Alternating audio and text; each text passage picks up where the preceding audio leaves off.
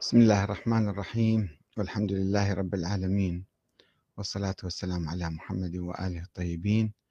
ثم السلام عليكم أيها الأخوة الكرام ورحمة الله وبركاته. آه، يوم أمس أصدر مكتب السيد السيستاني مجموعة فتاوى حول المتاجرة بالحيوانات. وأيضا آه، بمصارعة الديكة والثيران.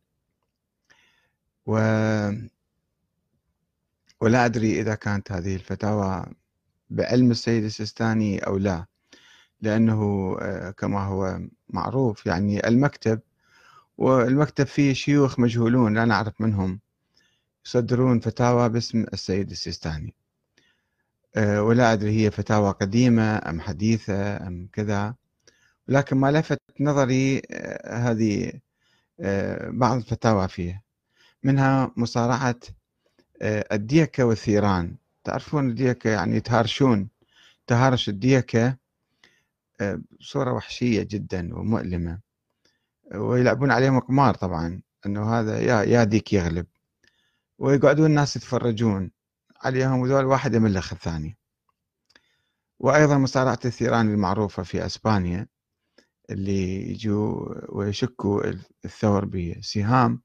إلى أن ينزف دما ويسقط.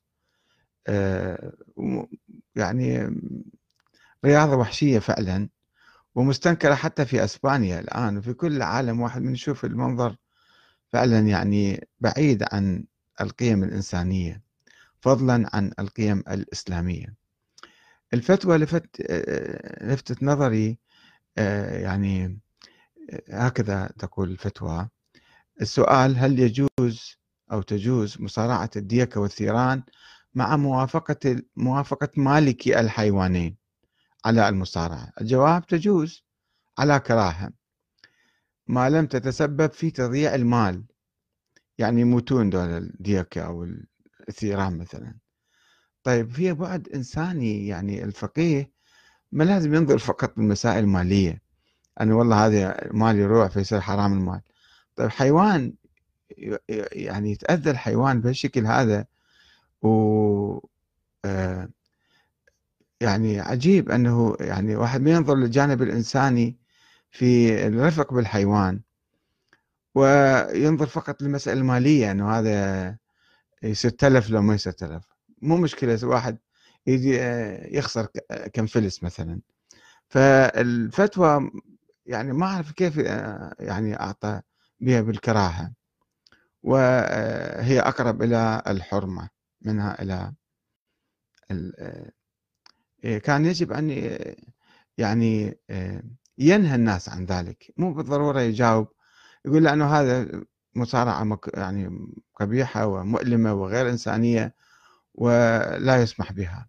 وإلا يصير تشجيع على العنف بعدين. هو أيضا الناس اللي يشاهدوا هالمباريات مثل المصارعة الحرة مثلا.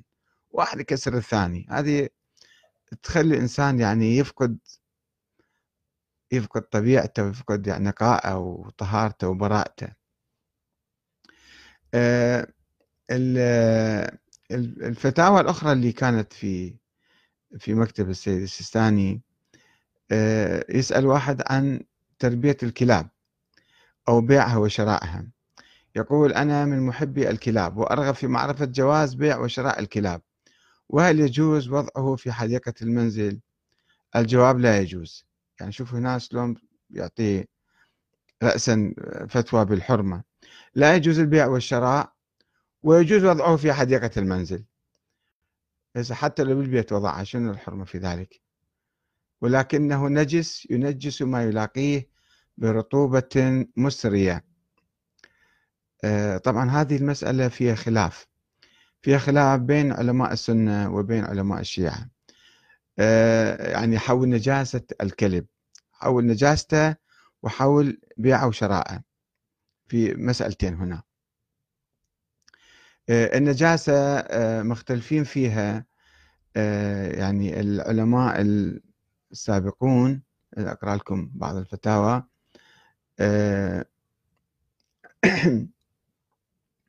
أنه طاهر أو نجس أنه طاهر حتى ريقه وما تولد عنه من رطوبات وهذا مذهب المالكية والظاهرية والإباضية. يقولون طاهر حتى ريق الكلب طاهر. والرأي الآخر يقول لا نجس حتى شعره وكل جسمه نجس. وهذا مذهب الشيعة والشافعية. وإحدى الروايتين عن أحمد بن حنبل. والثابت أن شعره طاهر والثالث الرأي الثالث أن شعره طاهر. وأما ريقه فنجس وهذا هو مذهب أبي حنيفة وأحمد بن حنبل في إحدى الروايتين عنه. آه، اللي يقولون بالطهارة يستندون على الآية القرآنية الكريمة التي تقول يسألونك ماذا أحل لهم؟ قل أحل لكم الطيبات وما علمتم من الجوارح. مكلبين تعلمونهن مما علمكم الله. الصيد بالكلاب يعني. ف فكلوا مما أمسكنا عليكم واذكروا اسم الله عليه واتقوا الله إن الله سريع الحساب. يعني ظاهر الآية هسه يجي واحد يقول أمسكنا عليكم روحوا غسلوه بعدين. مو فقط أنه تاكلوا رأسا أنه حلال إذا الكلب صاد الصيدة آه، فتعتبر هذا مثل تذكية له آه، الشيعة كان يختلفون في هذه المسألة. يعني جمهور الشيعة على نجاسة الكلب ولكن عندنا الشريف المرتضى يقال أنه كان يقول بطهارة بدن الكلب ونجاسة لعابه. هو بدن طاهر ما في شيء على نجاسة الكلب. اللعاب في عندنا حديث عن الإمام الصادق أنه اغسل هذا الإناء سبع مرات. مذهب الشريف الرضي المرتضى عفوا. ومن المتأخرين آه، الشيخ محمد الصادقي الطهراني. أيضا يقول بط... يعني طهارة الكلب نفسه مو نجس إنما اللعاب ماله فقط. بينما ذهب الشيخ الصدوق إلى رأي آخر يقول بطهارة كلاب الصيد حصرا ونجاسة الأصناف الأخرى من الكلاب. وهذا يعتمدون على آه، يعني الحديث اللي وارد عن الإمام الصادق هو آه، يعتمد على آه، تأويل أو أو اجتهاد في حديث عن عن النبي. النبي أمر بقتل الكلاب. يعني ربما كانت الكلاب كثيرة صايرة وكما الآن تشاهدون في بعض القرى أو بعض البلاد تكثر الكلاب جدا بحيث تأذي الناس وتقطع آه، الطريق وترعب الناس. فالنبي أمر بقتلها للتخلص من أن كانت صايرة زايد يعني. أما أنه أمر بقتلها لأنها نجسة ما في حديث ما في يعني فهم من حديث النبي أنه أمر بقتلها. آه، وبالنسبة للرطوبة مالت الكلب أنه آه، يقال أيضا هي لعاب الكلب يعني آه، هسه لعاب الكلب في أيضا نقاش في أنه يشافي من بعض الأمراض وأيضا قد لا يشافي يعني بعض الأمراض الأخرى. الكلام عن واحد يحتفظ كلب بالبيت والكلب يعني آه، مثلا في الاستثناء الموجود عند الفقهاء أن كلاب الصيد هذه حلال؟ مثل ما يقول الشيخ ال ال أنه حتى آه، أنها طاهرة الشيخ الصدوق آه، إذا ما قلنا طاهرة أو نجسة المهم بيعها. بيعها استثنوا كلاب الصيد. كلاب الصيد أو كلاب الحراسة هذه آه، يجوز بيعها وشرائها. طيب الآن في أصناف أخرى من الكلاب الناس مطوريها وهناك طبعا كما ربما تتفاجئون في ناس مختصين بتربية الكلاب دكاترة ياخذون دكتوراه في تربية الكلاب وتعليمها. مثلا آه، في كلاب خاصة طبعا لقيادة العميان الناس اللي ما يشوفون. الكلب يقوده وكلب يكون له طبيعة خاصة. هادئ مثلا له طبيعة خاصة يختلف عن بقية الكلاب وهو يقود الأعمى في طريقه. هذا واحد. شيء ثاني في المطارات التفتيش عن المخدرات تفتيش عن العمولات حتى التفتيش عن أي شيء. يمكن الكلب آه، عن المتفجرات. الآن الكلاب يستخدموها. وقبل أيام كان في خبر أنه أصاب في دولة أمريكية لاتينية حطت آه، جائزة جائزة ضخمة آلاف الدولارات مئات الآلاف من الدولارات لمن يقتل كلب معين. هذا الكلب مثلا استطاع أن يكتشف أربع أطنان من المخدرات من الهيروين وهو عنده شامة قوية و فالكلاب آه، يعني يمكن واحد يستفيد من عندها ويستخدمها في أشياء كثيرة.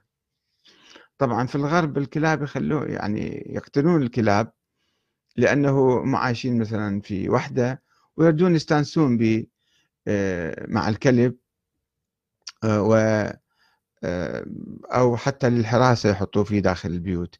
فهي صار عقدة عند بعض الناس أن الكلب نجس. وهذا ما له أصل في الحقيقة لا في القرآن في نص على نجاسة الكلب ولا في الأحاديث عن النبي نص على نجاسة الكلب. ولكن الشيعة عموما عندهم أقدم من هذا الكلب وحتى الفقهاء الآخرين ربما آه، في خلاف حولهم. نرجع إلى فتاوى سيد السيستاني. فالكلب لا يجوز بيع البيع والشراء ويجوز وضعه طبعا ما فصل هنا أنه يا كلاب مثلا مطلق الكلاب أم كلاب العادية اللي كلاب مثلا آه، بالشارع واحد يأخذها يبيعها ويشتريها ما لها قيمة. ولكن في كلاب آه، متعلمة ومعلميها في أشياء كثيرة. هذا يجوز بيعها ولا؟ لا يجوز. طبعا يجوز. صارت لها قيمة بيع وشراء وحتى اقتناء ما حكم تربية القطط في المنازل كحيوانات؟ يعني في بعض الفتاوى هي مباحات أساسا. ما أعرف ليش الناس يسألون وليش العلماء يجاوبون. أنا إذا أربي قطة بالبيت يجوز ولا ما يجوز؟ يعني شنو السؤال هذا معناته؟ يقول يجوز. تربية الأرانب لا بأس بهم طبعا من قال لك لا من قال لك أكو إشكال حتى يسوون فتاوى أو أو مسائل من لا شيء. هل يجوز آه، بيع الأرنب على من يستحل أكله؟ يجوز لا بأس بهما. هل يجوز بيع الحيوانات المفترسة التي يحرم أكل لحمها؟ آه، يجوز بيع الحيوانات المفترسة. النمر والضبع والثعلب والفيل والأسد والدب ونحوها. آه، يعني أسئلة دقيقة وما أعرف يعني كيف واحد يسأل وكيف واحد يجيب. هل تجوز تربية الثعابين والمتاجرة بها؟ يجوز إن فرض لها منفعة محللة. طبعا في منافع لكل الحيوانات آه، عندي محل بيع الحيوانات وأريد أن أعمل في تجارة الكلاب. فهل يجوز مالية الكلاب والخنازير؟ غير معترف بها. الخنازير يحرم أكلها. لحم الخنزير يحرم أكله. أما المالية هذه بعد تبعا لذلك يستنبط الفقهاء. آه، غير معترف بها. شرعا فيمكنك أخذ المال من الزبون بإزاء رفع يدك عن الكلب يأخذه. يعني شنو صار؟ نفس نفس البيع. بس هذه لوفة لوفة هذه. أنه أشيل إيدي عن الكلب فأنت تأخذه. يعني شنو معناته؟ آه نعم على أي حال فتاوى يعني في فتاوى بحاجة إلى بحث هسه نشوف الشيخ آه، ميثاق العسر حفظه الله الآن يبحث ويدقق ويتابع ويفحص ويحقق في مسائل آه، مجهول المالك. هاي المسألة اللي كثير من العلماء يعني عندهم فتاوى عجيبة غريبة فيها يعني يحللون ويحرمون و لا بس تراجعوا موقع أو تشوفون شنو الأبحاث اللي أنا أحيانا أحط أسوي يعني مشاركة له وفعلا مسألة مهمة العلماء ما باحثيها بعمق وماشيين عليها بسرعة بناء على النظرية السياسية اللي عندهم أن هم الحكام الشرعيين وماكو حكومة شرعية بالعالم. لأن هم نواب الإمام الغائب والأئمة هم الحكام على الخلائق. وبالتالي فعندهم فد نظرة آه، يعني